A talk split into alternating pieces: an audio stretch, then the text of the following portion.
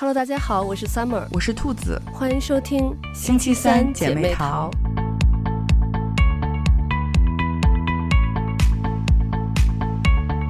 马上就要过春节了，大家知道，就是春节前的这个农历十二月腊月，就是一个各种除旧迎新的一个日子。所以呢，我们今天就是要聊这个，对于不合适的爱人，到底要不要说再见？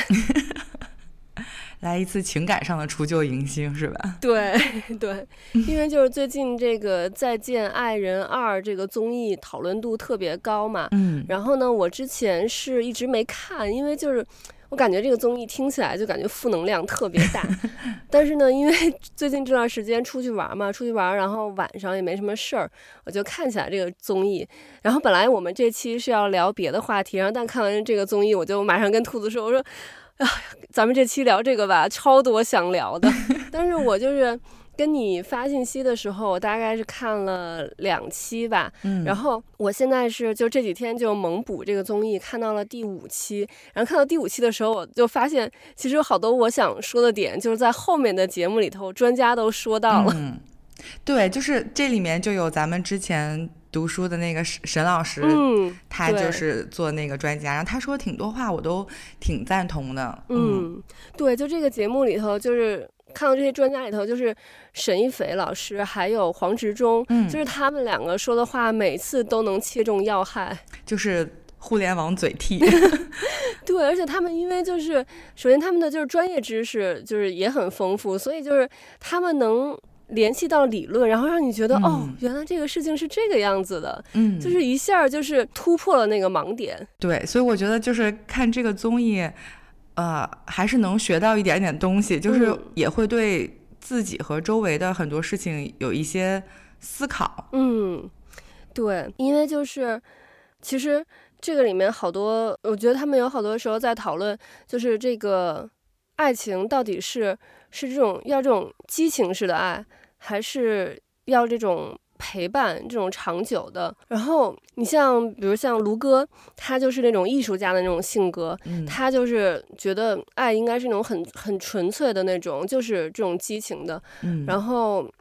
就感觉，如果是变成你像那个苏诗丁，他就说，嗯，我希望就是虽然是爱人，但是我也希望你是我的好朋友。嗯、但是可能像卢哥，他就不能理解，他就觉得。好朋友在一起，那就没有激情了呀，就没有爱。但是我是觉得，就是有的时候，其实这个这个事情就很难，就是因为你两个人在一起，如果是就是靠激情在一起，你就像那个呃张婉婷和宋宁峰一样，就是他们俩在一起一个月，张婉婷就怀孕了，然后两个人就后面后面就结婚了嘛。孩子出生之后，他们两个就是因为激情在一起，然后两个人还没有。到这个互相陪伴的这个阶段，就已经确定下来这个结婚这件事情了。然后后面他们就是等于两个人还没有磨合，不知道到底适不适合对方，他们两个人就在一起了。但是我同样就是也有碰到，就是身边的呃朋友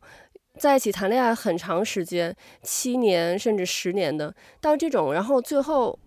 就都没有走到一起，因为就是你在一起的时间太久了，你那个激情已经褪去了，你就没有一个点让你想要去结婚了，你就会觉得，哎，我们在一起这么多年了，就我们已经非常非常的了解对方了，就是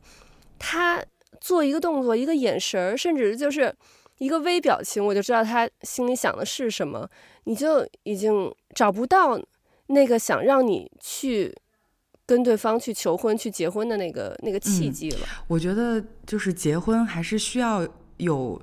那个激情和冲动的。嗯，对，所以就是会有挺多，嗯、呃，在一起谈了，比如说爱，他们就说叫爱情长跑嘛，嗯，七八年的那种，然后最后没能结成婚，嗯，就是他，我觉得确实也是可能缺少了那种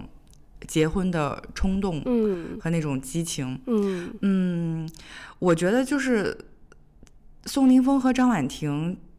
就是属于就是太快了，然后以至于他们很快的就被嗯孩子这件事情捆绑住了，嗯，而两个人之间缺少了这个磨合和在一起的时间，嗯，所以其实两个人都没有完全的准备好，嗯，然后就进入到了下一个阶段，嗯，然后呢，两个人又没有沟通好，因为因为我觉得张婉婷是很需要就是被关注、很需要爱的一个人，嗯、但是宋宁峰又不是那么擅长去沟通和表达的人，嗯、所以所以张婉婷会在节目中就是不停的说，嗯，宋宁峰没有给到他他的情绪价值和反馈，呃，我觉得这确实也是宋宁峰。他的一个不太擅长的地方，嗯、就他他们两个人在沟通上，我觉得是没有做到很好的有效沟通。苏宁峰很多时候是希望说，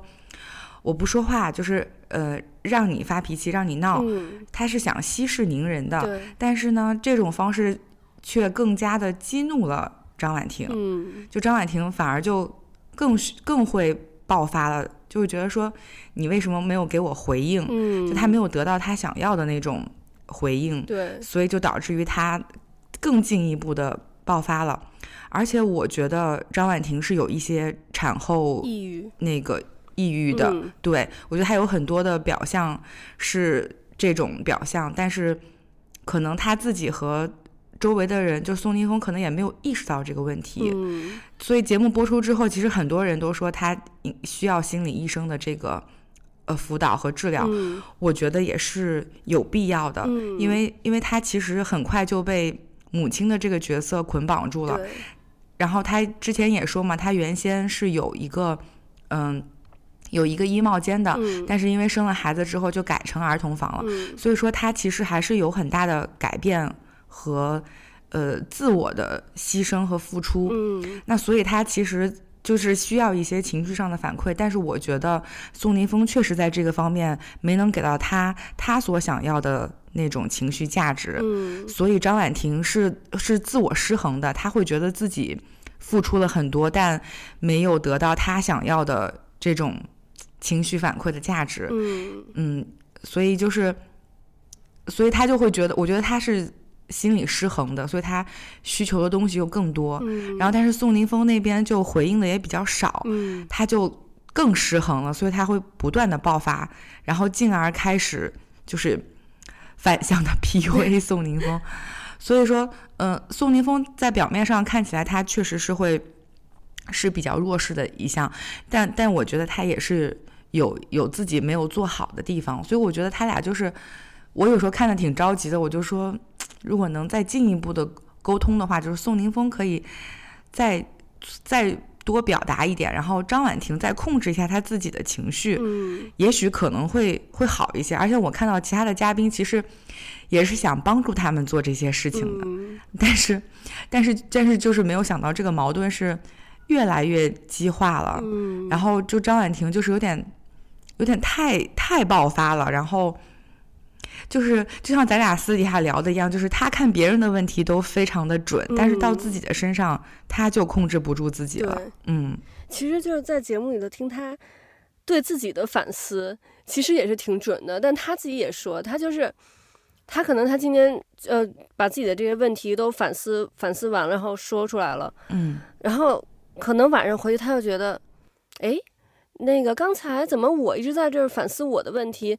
你宋宁峰，你就在那儿一句话不说，好像你就没有问题了一样。他自己心里这一块又过不去了，然后他第二天他等于又回到了以前的这个样子。没错，而且就是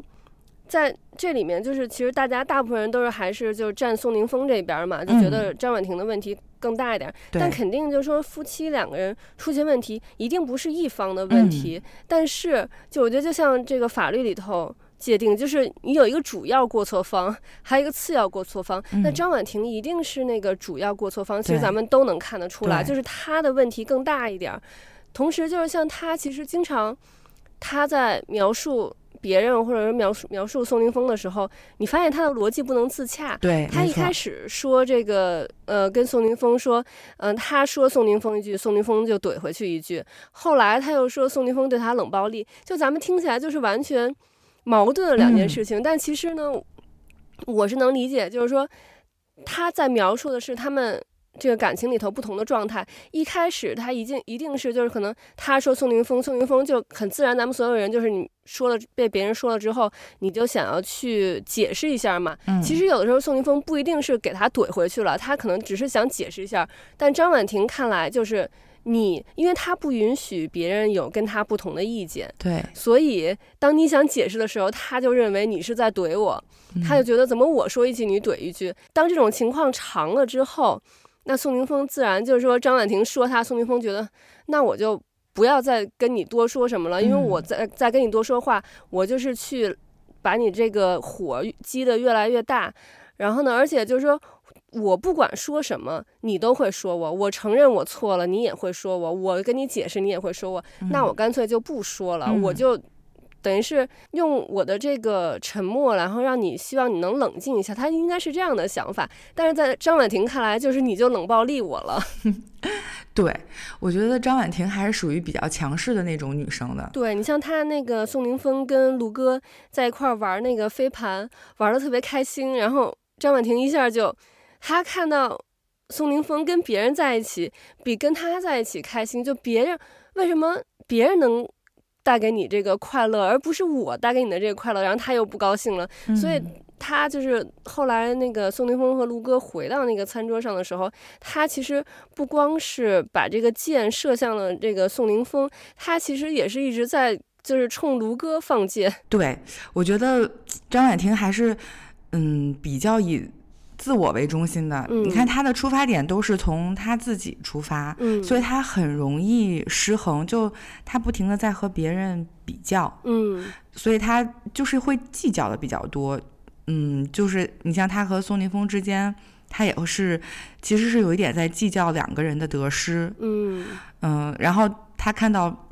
就是你刚才说他看到。他和卢哥在一起很开心，他他心里又失衡了，嗯、他又在计较这个得失，对，所以我觉得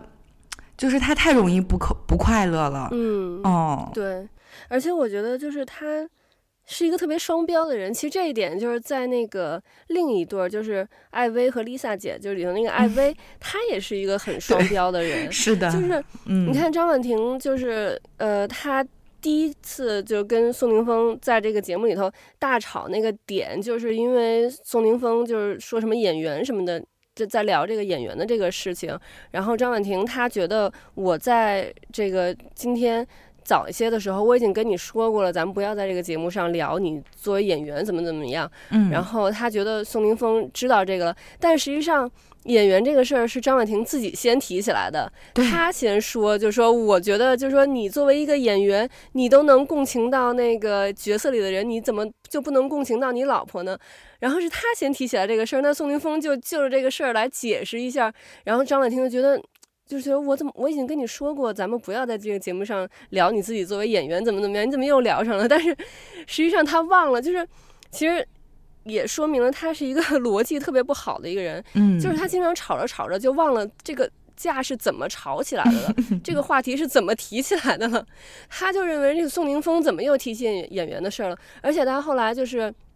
宋宁峰也说到，他可能有时候就沉浸到一些角色里了，他可能一时跳脱不出来，所以他回到家会把他这个情绪带回来。那张婉婷就说说就是说我。就别人问他嘛，说那你那个就是说接不接受你老公这个职业，还是说你接接不接受他是演员这件事儿之类的？然后他就说我不需要爱他的职业，我需我爱他这个人就够了。那就是其实我觉得这点是不成立的。就是说，假如你的老公今天不是一个演员，他可能是任何另外一个职业。总是也有会把职业上的情绪带回到家里的时候。其实我们任何就是说，你像我，我老公，或者说你的男朋友，总也会有这种把工作上的情绪带回到家里的时候。那你像这里面，就是说，同样作为演员的妻子，Lisa 姐她也说了，那她也就说，我能接受我老公是演员，就不是因为他是演员，而是因为他是我的老公，所以我接受我老公所有的点。其中包括他是演员这一点，他会把他工作上的情绪带回到家里。那我作为他的妻子，我就会去包容他。但是，他作为一个妻子，他在家里头却要宋宁峰接受他是经纪人的这一点，就是他会把他在有时候可能生活上的事儿，像宋宁峰说，他可能手机接到一个信息，别人给他发信息，然后张婉婷看到了，他就突然。把自己带入到了经纪人的这个角色里头，跟他跟宋宁峰说：“你看你这都四十多岁了，你这个职业发展的也不太好，什么什么，就开始用经纪人的这一套来去教育宋宁峰了。他这个就很双标，就是你不能接受你老公把他的工作带到生活里，但是你却把你的工作带到了生活里头。嗯，对，所以我觉得张婉婷是，就真的是自控比较差的。我觉得她没有、嗯、没有整理好她自己，所以她。总是没有找好自己的位置，嗯，无论是在就是情感上，还是在工作中，嗯，所以她就是经常是这样混着来的，对，所以她其实还没有梳理好自己的一个一个一个主线和节奏，嗯，所以他就很容易混乱了，呃，很容易混乱了，然后呢，也很难自洽，就是就是真的就是，确实就是看他说话的时候就觉得。挺头疼的，然后挺生气的，然后也特别压抑。嗯、我真的是，就是我看完第三期就没有再看后面了，因为我就觉得、嗯、每次都要看着看着，然后就气炸，然后就觉得本来想看综艺是希望可以开心一些，嗯、结果这个综艺看了自己 生气了。然后我们我们之前有一期是就是大家一起。聚会的时候就是一起看的，嗯，然后有男生有女生，然后就是八零后九零后，就是大朋友小朋友都有，嗯，然后所有人都炸了，就那一次，我觉得我们要是拍一个就是那种 reaction 的那种小视频，嗯，就真的是特别的精彩，嗯，就是有就是九零后的小朋友，然后就真的都气炸，然后看了就说啊天呐，我觉得我要血压飙升了，就是这种感觉，嗯，特别特别逗，所以我就觉得。嗯，这个综艺还就是挺有意思，就是真的能，嗯、就真的是可以引起全民讨论，然后也可以在他的他们的身上，就是能看到一些人的影子，然后从而就是我觉得大家也会思考和反思自己要怎么和另一半去相处。嗯，所以我觉得就这个节目还是就是挺有意思的，而而同时也也是挺有价值的。对对对，因为我看这个节目，然后看完他们就觉得，哎呀，我的婚姻好幸福啊，是不是？觉得看老公都非常的顺眼。对，就是因为那个，而且特别逗的是。我跟我老公一块儿看的，就是前几期嘛，就是他们那个矛盾最激烈的那几期。然后因为宋宁峰是我少女时期的男神，然后我就跟我老公说，一般我老公就是对于我喜欢的男明星，我老公就就会很讨厌。然后我感觉真的宋宁峰已经太惨了，惨到就我老公都没办法讨厌他了，就我老公都在夸宋宁峰怎么怎么好。然后而且我真的觉得就是很多。他们其实不光他们这一对儿，就是这节目里另外两对儿也是，就他们很多争吵的点，就是在我看来，在如果是发生在我们的这个生活当中，我们的婚姻当中，是根本都不会成为一个争吵的点的，就是可能两个人就是互相体谅一下对方，或者两个人互相一起去把这个问题解决，就能解决掉的。但是就是这些人可能他们真的就不适合。或者是要不然就没有找到一个正确的沟通和相处的方式，所以才会成为问题。就很多这种在正常的或者说幸福的婚姻当中，这些问题就都不是事儿了。嗯，而且我觉得有一点，就是我觉得他们还是就是想自己和爱自己更多一点。嗯，其实爱对方还是。不如爱自己更多。嗯，我觉得尤其在苏诗丁和卢哥身上是非常明显的。对，就是，嗯，像像卢哥，就是他其实最后选选择的是他自己的事业，而并没有选择感情。嗯，然后，嗯，苏诗丁是有尝试做出了一些呃，就是呃妥协，嗯，然后但最终。就也是还是又又又放弃了，所以我而且我觉得他们两个人，就像你刚才说的，就是我觉得卢哥就是，嗯，就是文艺工作者比较嗯。比较飘渺一些，但是两个人真的走进婚姻，其实是很很接地气的，就是你说说通俗一点，就是过日子嘛。那过日子很多东西都是。非常琐碎和细碎的，这个跟文艺创作就完全不是那种浪漫的事情。嗯，所以他俩，但他俩之间其实是没有这种，就是接地气的那种生活，嗯嗯，更多的就是是那种很纯粹的那种那种浪漫的感情，嗯，但其实我觉得真的落落到婚姻当中就，嗯，不是他们想象的那样的事情了，嗯，所以我觉得就是，嗯，卢哥就有一点点活在自己的想象当中和自己的世界当中，嗯，但是真实的婚姻就。肯定不是他想象的那个样子了，对，就是就是大家老生常谈会说，就是，呃，柴米油盐酱醋这些东西，嗯，那其实确实也是这个样子的，对，所以我觉得双方进入到婚姻当中，就哪怕只是谈恋爱，其实要磨合、要要妥协、要沟通的东西很多，嗯。嗯，如果。就是我这几年很深刻的意识到，就如果这个磨合和沟通没有做好，那其实进入到婚姻中，相当于是你你们之前遗留的问题，在婚姻中都会慢慢的逐渐放大。嗯，所以就是我觉得前期的这个工作如果没有做好，后面就会源源不断的有问题爆发出来。像张婉婷和宋宁峰就是，就是很明显是因为进入的太快了。对。所以他们之前还在谈恋爱呢，然后突然一下就进入到了这种婚姻模式，且还是有带娃的模式，嗯、那那肯定是一个天翻地覆的变化。嗯、但是两个人都没有很好的磨合和沟通，就连要不要结婚都还没有定，然后但是孩子就已经有了。对、嗯，所以其实这个对两个人来说都是一个非常非常大的考验。嗯，但很明显就是。嗯，张婉婷也不是非常擅长控制和处理好、安排好自己所有的这些事情，然后宋宁峰也不是很擅长。嗯，我我觉得他可能是受到了就是第一段婚失败的婚姻的一些影响，嗯，所以他其实在这段婚姻当中是希望就是嗯他妥协多一点，嗯，所以他会让张婉婷主导的多一些。但恰恰我觉得这一点也对这一段婚姻有了一些影响，就是他其实也应该主动的站出来，做一些说一些什么，而不是永远的往后退。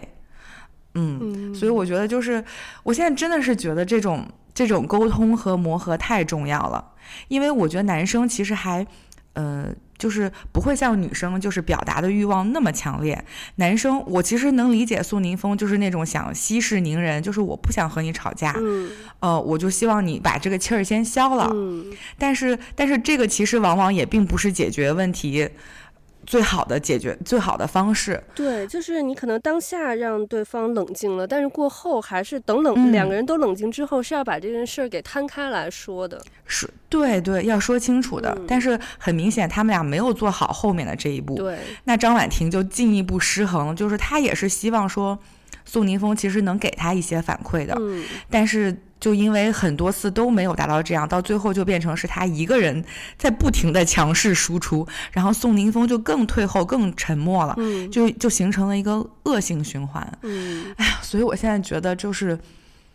沟通 真的是一门艺术，就是太考验两个人了。我觉得在在这种婚姻当中，就是这种沟通如果没有做好，就是长期下来真的很容易积累成误会和。更大的矛盾，然后可能有一天突然就会爆发，然后就会两个人的那种感情就会被迅速的影响，且很难回去。所以我觉得，哎呀，我觉得这个夫妻之间的这种沟通真的太重要了。嗯，对。刚才你说那个卢哥和苏诗丁，我觉得就是他们俩，我在看前几期的时候，我都觉得他们俩那么般配，就是他们俩在一起，感觉就是爱情最好的样子。嗯、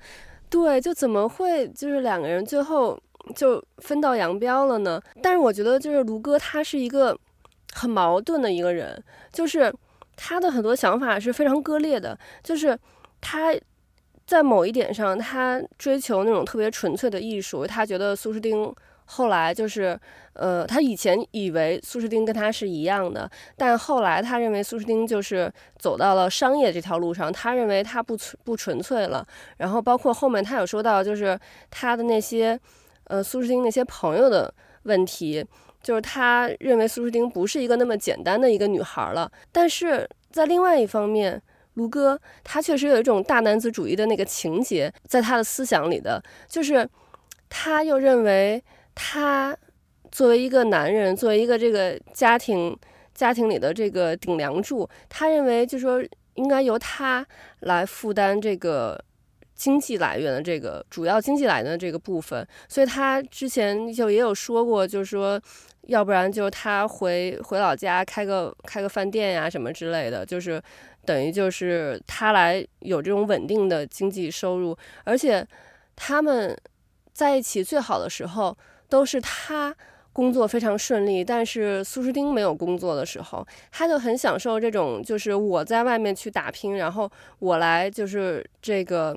成为这个家庭的主要经济来源，然后我家里头有一个人为我就是洗衣做饭，有一个这种小女人在她旁边的这种感觉。但是苏诗丁她又是一个很自立、很很要强的这么一个女生，她就是不需要我，我不需要你另外一个男人来照顾我，我也可以同样就是那个支撑起这个家。那他们两个人就是。感觉两个人都是很文艺，然后艺术家这种的在一起很合适，但实际上他们的就是内在实际上是完全不同的两种人。所以其实我看到现在看到第五期，我觉得前面几期我都特别希望他们俩就是能在一起，感觉就而且感觉他们俩好像能又重新燃起了那个爱的火花。但看到第五期的时候，我觉得他们俩真的就不适合在一起。对，我也我我非常认同你说的，我也觉得是这样。嗯，就。他骨子里还是很希望说是呃男主外女主内的，嗯，所以当这个那个苏诗丁的呃事业起来，然后他想去北京的时候，嗯，卢哥其实心里是不太高兴的，他其实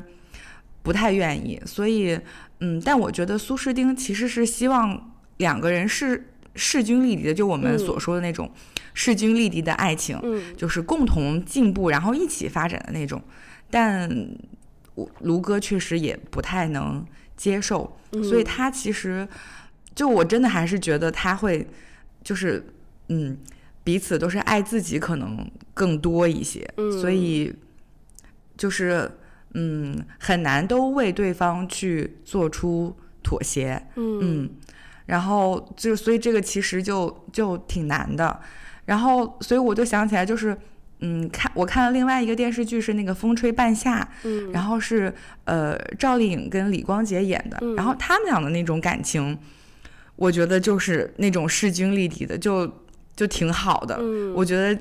就是嗯看起来看着就非常的舒服，嗯，然后但是看到他们两个人的时候，就是你就会觉得说。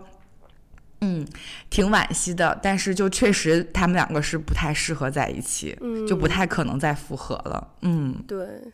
其实就是张婉婷，我现在看到第五期，就是，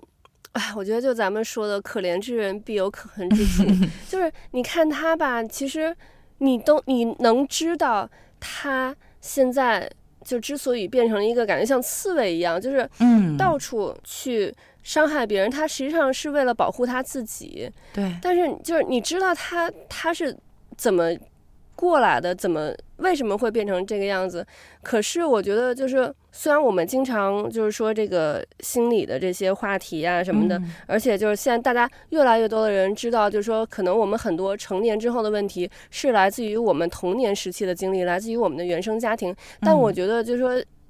有的时候我们其实不应该。过多的强调这个原生家庭和这种童年经历对我们造成的伤害，因为首先这个伤害它已经造成了，但是我们要过的日子是将来的日子，就是我们不能让过去的这些经历去影响我们将来的这个这些决定，而且另外就是，其实很多人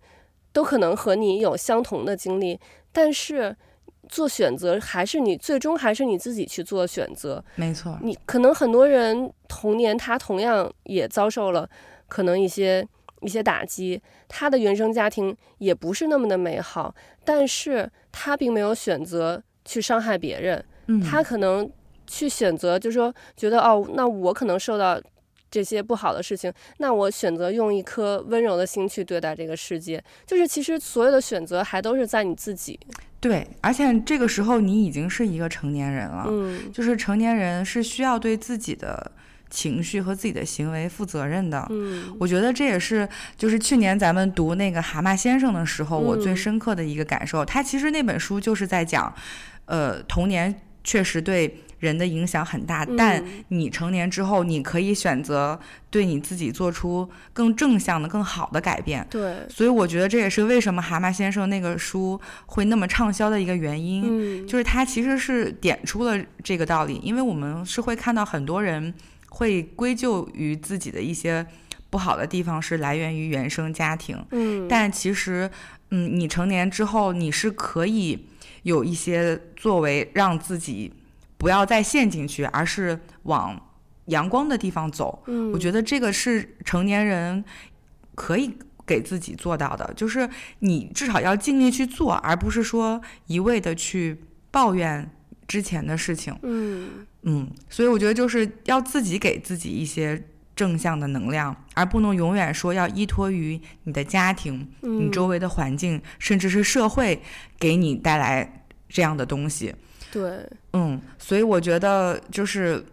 我觉得就真的是张婉婷是需要先解决一下她自己的问题的，嗯，然后再去梳理一下他他们两个人之间的关系。而且我，而且我觉得他们俩之间的关系对孩子的影响非常的不好。嗯，没错。我觉得，我觉得他俩的孩子就是我看的时候，我就觉得这个孩子就太可怜了。然后他他每天是在一个父母这样的。家庭环境当中成长起来，而且他现在还很小，嗯，很多事情还不懂，但是他都已经就是学会了，就是就跟着妈妈骂爸爸。嗯，然后我觉得这一个价值观就是可能会根深蒂固在他幼小的这个心灵里，嗯，但我觉得这个其实对孩子的成长非常的不好。对，所以其实作为家长，你身上又有一份责任。嗯，我就觉得。就真的就是，真的看了就是非常的血压高，嗯，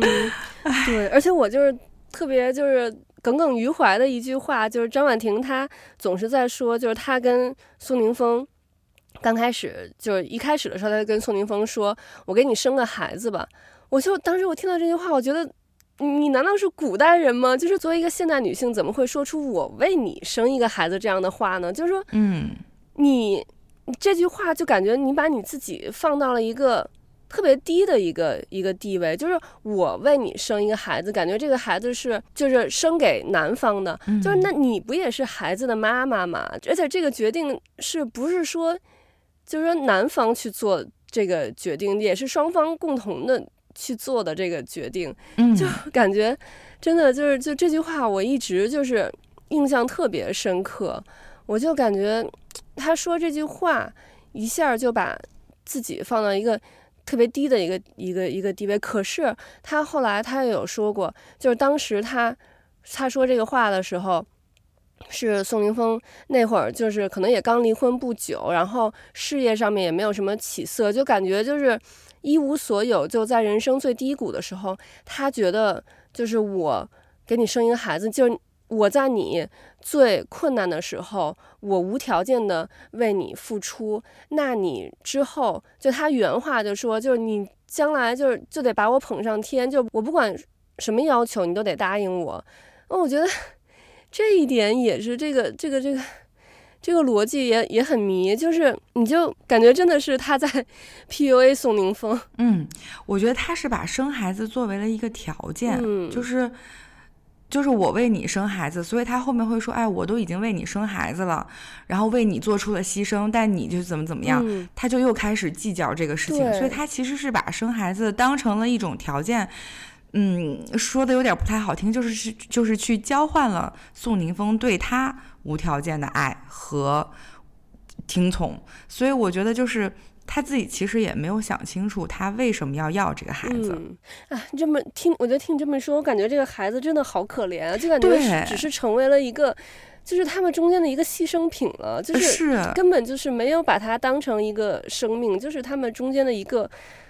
感觉一个砝码，或者说就是一个以此来要挟的一个工具。嗯、对，是，就我就是有有这种感觉，所以我觉得这个孩子就是。就真的，我我是就是很担心他之后的成长，嗯，嗯，我我也是觉得，就是因为他后面经常会说，我都为你生孩子了，怎么怎么怎么怎么怎么样，就总是把这句话挂在口中，那说明其实他他并没有很心甘情愿的生这个孩子，但是他前面又说我为你生个孩子吧，所以他自己就是。都没有想清楚，但是我觉得生孩子，女生首先要自己想清楚，对，就是你你要自己能够，呃，接受和承担这一切，嗯。嗯，所以就是我觉得他并没有想清楚，他就是，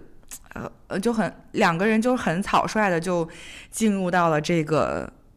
带娃的模式，然后一下子生活就变了，嗯，所以其实都是不太成熟的决定。唉，我就觉得两个人其实都不是很都不太负责任。对。但这个孩子真的是很无辜。你说他，嗯、他就是没有任何人征得他的同意，然后他就来到这个世界了，然后他又要面对和接受这样的一个家庭环境，我就觉得，对，就我觉得挺真的，看着让人挺窒息的。嗯、你说这孩子以后大了，然后再看到这些节目，你说。我真的觉得，就是他们这一对夫妻真的都需要去做心理咨询。就是你看宋宁峰，他其实也是，就是我们说产后忧郁，其实不光是女生会有产后忧郁，就是男生也会有。嗯，首先就是，嗯，产后就是孩子确实是有一段时间，因为孩子大概在一岁之前，他是不能。自理就生在生理上、生活上是不能自理的嘛，嗯，他的需求非常多，所以就是我那段时间就不光妈妈、爸爸肯定也会，就说在生理上和心理上就是也有一定的这个低潮期，嗯，然后再加上碰到了就是张婉婷这个在在边上的这个影响，我觉得宋宁峰，你看他也是就是都这么大岁数的。一个人了，然后作为一个男生，然后也是动不动就是很激动，然后然后就会流泪啊什么之类，这个一看就已经不是一个正常的一个心理的状态了，就是他们两个真的都需要去做这个心理咨询。嗯，是的。而且我觉得张婉婷她就是对于这个，就她可能真的是就是这件事情就有孩子这件事情对他们来说太快了，太突然了。然后呢，我觉得他是一个还是挺理性的一个人，但他就是太理性了。他就是认为好像有了孩子，我就一下就从之前的这个，其实没有孩子之前，他可能是另外一个人，是一个也是，他说谁不想小鸟依人，谁不想就是就靠在你的肩膀上那样子。就他从一下就从之前的风花雪月，就突然就变成这种柴米油盐了。但其实。不不一定是要这样的，就是你有了孩子之后，你也可以风花雪月。就是你像我和我老公，我们俩，我不能说是就是就特别最好的、特别模范，但是我觉得我们俩还是就是虽然有了孩子，但是还是有那种恋爱的那种感觉。就是不是说你有了孩子，你就不能去两个人不能。不能有那些风花雪月了。我觉得，嗯，就是并这两个事儿并不是对立的，但是可能在他的眼里，他就认为有了孩子之后，我就是一个妈妈了，我就不，他其实忘了自己作为妻子的这个身份了。嗯，对，我觉得这就是又回归到咱们去年看书时候聊的，就是夫妻关系应该是凌驾于亲子关系之上的。嗯，对，嗯，就不能说他其实。张婉婷就等于是她觉得自己做出了巨大的牺牲，嗯，所以她觉得自己失衡不平衡了，和以前完全不一样了，嗯，但是她确实就是像你说的，就忽略了这一点，其实是可以两个人共同创造一下属于夫妻自己的时间，或者互相体谅一下，我给你一些你独处的、你去消化的时间和别的。姐妹啊，朋友啊，去聚会的时间，嗯，然后我也给到你，呃，你和你的朋友兄弟啊，或者是你自己想要一些独处的时间休息一下，嗯，所以就是这样的，嗯，就还是我觉得缺少了沟通，然后协作，然后分工，嗯，就是，所以其实，嗯，真的，我觉得婚姻相处，然后这些就是一门很大的学问，嗯，只要没有。想清楚，没有梳理好，然后没有沟通好，其实你就是你会就是人生可能就会一团糟。嗯，对，而且我觉得其实很多时候你像张婉婷和艾薇，他们都是，就是感觉这个婚姻他们是主导的，他们一直在去输出，他们一直在说说说说说，然后对方感觉好像对方是冷漠的，但实际上对方没有说话，对方但是一直都有在倾听。其实对方可能比你更了解他，嗯，就是你一直认为好像你可能不说话，对我是冷漠的，你不了解我，但实际上对方。都有看到，都有听到，嗯、他就是你可能都没有像他了解你那么了解他，嗯、就像后面他们就有一期那个自画像的那一期，就是他们会跟一个画家，那个画家看不见他们，就是通过他们跟他们聊天，他们的描述，然后画家来去画他们心中的自己和他们心中的对方，就最后会有四幅画，就是都是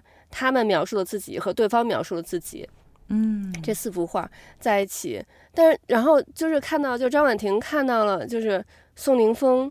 跟画家描述中的张婉婷，然后画家画出来了他，他才发现原来其实宋宁峰是理解他的，嗯，他是宋宁峰是是知道他的，然后他就有一种被看见的那种感觉，他当时其实是很感动的，但他也是做了一些反思，就他其实他。之所以这么作，他其实是一直在寻求爱，他想知道你到底爱不爱我。是的。然后这个这一刻，他被看到了，他知道哦，原来你是理解我的，你是爱我的，所以他是很感动的。嗯。他包括像那个就是艾薇和 Lisa 那一对儿也是，就是艾薇其实是不了解 Lisa 的，嗯，他从来没有真正的去听过 Lisa 的想法是什么，她是。怎么想的？但是她以为自己很了解他，就是他永远就是活在自以为里面。然后，所以伊丽静就会问：“你了解女人吗？”一直反复的追问他这个问题。实际上，他根本他不了解的。是的，我觉得艾薇其实也挺大男子主义的。嗯，对，他就是一个男版的张婉婷。对，就是这确实没错。唉，这俩人太逗了。对，但是你看张婉婷说艾薇的问题的时候，说的可清晰、可透彻了。对，可是就是到自己身上，但还是就是当局者迷，旁观者清。是，就是你刚才说的那一点特别对，就是张婉婷就是不停的想靠各种行为来确定和证明宋宁峰对她的爱。嗯，然后但是她每一次都没有得到她想要的反馈。对，所以她就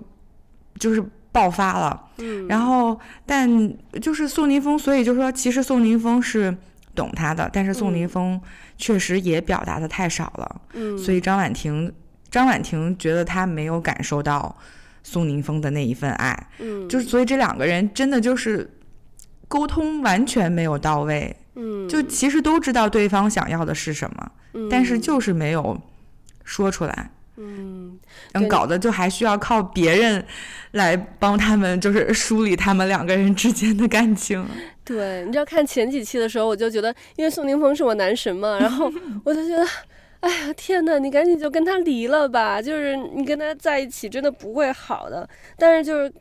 至少现在看到第五期啊，我不知道后面会怎么样。嗯，看到第五期，我的感想就是觉得他们俩还有救。就是如果真的他们两个好好的去接受心理咨询的话，是我觉得还是可以的。就是他们俩是爱对方的，但是真的就是看到就是艾薇和 Lisa 这一对，我真的觉得，哎，我觉得 Lisa 姐就是值得一个更好的。嗯，我觉得艾薇真的已经不爱 Lisa 了，打麻将只是一个借口，她其实已经不爱他了，她就已经累了，她不想再再去。她说，就是说，嗯哦，是因为因为关心你的身体什么之类。她其实上，实际上她就是已经不想要再去投入进去了。嗯、对。然后，但是 Lisa，我觉得，啊，我觉得 Lisa 姐真的是特别，我觉得是特别温暖的，嗯，特别柔软、特别温柔的一个人。我觉得她真的是值得更好的。对，我觉得 Lisa 姐就是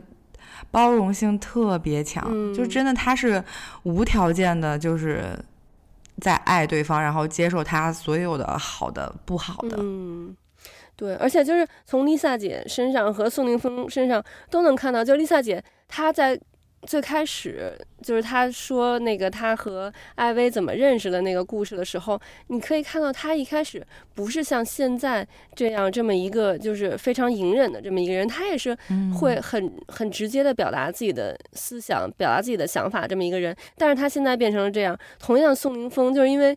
我就。他也是，就是其实很早就出道了嘛，然后就反正我少女、嗯、少女时期就喜欢他了，就能看到他是从以前那么一个意气风发的一个少年，变成了现在就眼睛里已经没有星星了，没有光了。对对，对，是。就是你能看到这两个人，哎呀，真的就被一段这个不好的感情折磨成什么样子。嗯、对，所以我觉得在感情中不要隐忍，嗯，就是有问题就是要把它。要把它说出来，对，呃，要要表达，对，我觉得就是这种表达和沟通，我真的是这几年我觉得这个这个东西太重要了。嗯，对，就是你以为你的隐忍会让对方。就是变得更体贴，哦，但实际上不会，不会，你只会加重对方的这一方面的这个这个特点，然后让他越来越放大他的他的这一点。没错，你实际上是应该跟他说出来，只不过就是说我们要讲那个有效的沟通，对，对，就是。你要想怎么去跟他沟通？对，我觉得其实就是男女关系有时候也是一种博弈的，就是你一直在、嗯、你一直在隐忍，那对方他必然会更强势一些。嗯，那时间长了是会形成一种相对悬殊的这种关系的。所以其实真的，我觉得这个还挺微妙的。所以就是不要隐忍，嗯、觉得我觉得尤其是女生。不要隐忍，就不要总觉得好像你退让一下，就这个事情就会变得好，就是并不会。我觉得这不仅仅是在夫妻关系啊，嗯、其实很多其他的呃关系上也是这个样子的，就包括跟客户谈生意，其实也是这样的一种博弈。其实放到。婚姻当中，我觉得是一样的啊，所以我这几年真的觉得，就是沟通交流这个事情真的是非常有意思，而且对，而且大有学问在，就就真的能不能经营好呃感情，还有很多事情，我觉得沟通是非常非常重要的。嗯，我觉得沟通真的是很重要，有的时候可能就是一个小事儿，但是你一直忍忍忍忍忍，到最后。就成了一个大的事，而且到最后可能你都不想要去去沟通、去解释了。我觉得这个是最可怕的。嗯，对。所以我突然想到，咱们就都说要活在当下嘛。嗯。我觉得真的是解决问题也是要活在当下，嗯。就是把这个情绪。嗯，处理好了之后，一定要把这个问题也在当下就解决掉，嗯、不要留到以后。对，嗯，没错。所以希望大家就是趁着正好趁着这个除旧迎新的这个时间，就把所有的问题都留给虎年，然后以一个全新的姿态去迎接这个兔年。嗯，是的。OK，那我们今天的节目就到这里了，我们下期再见，拜拜，拜拜。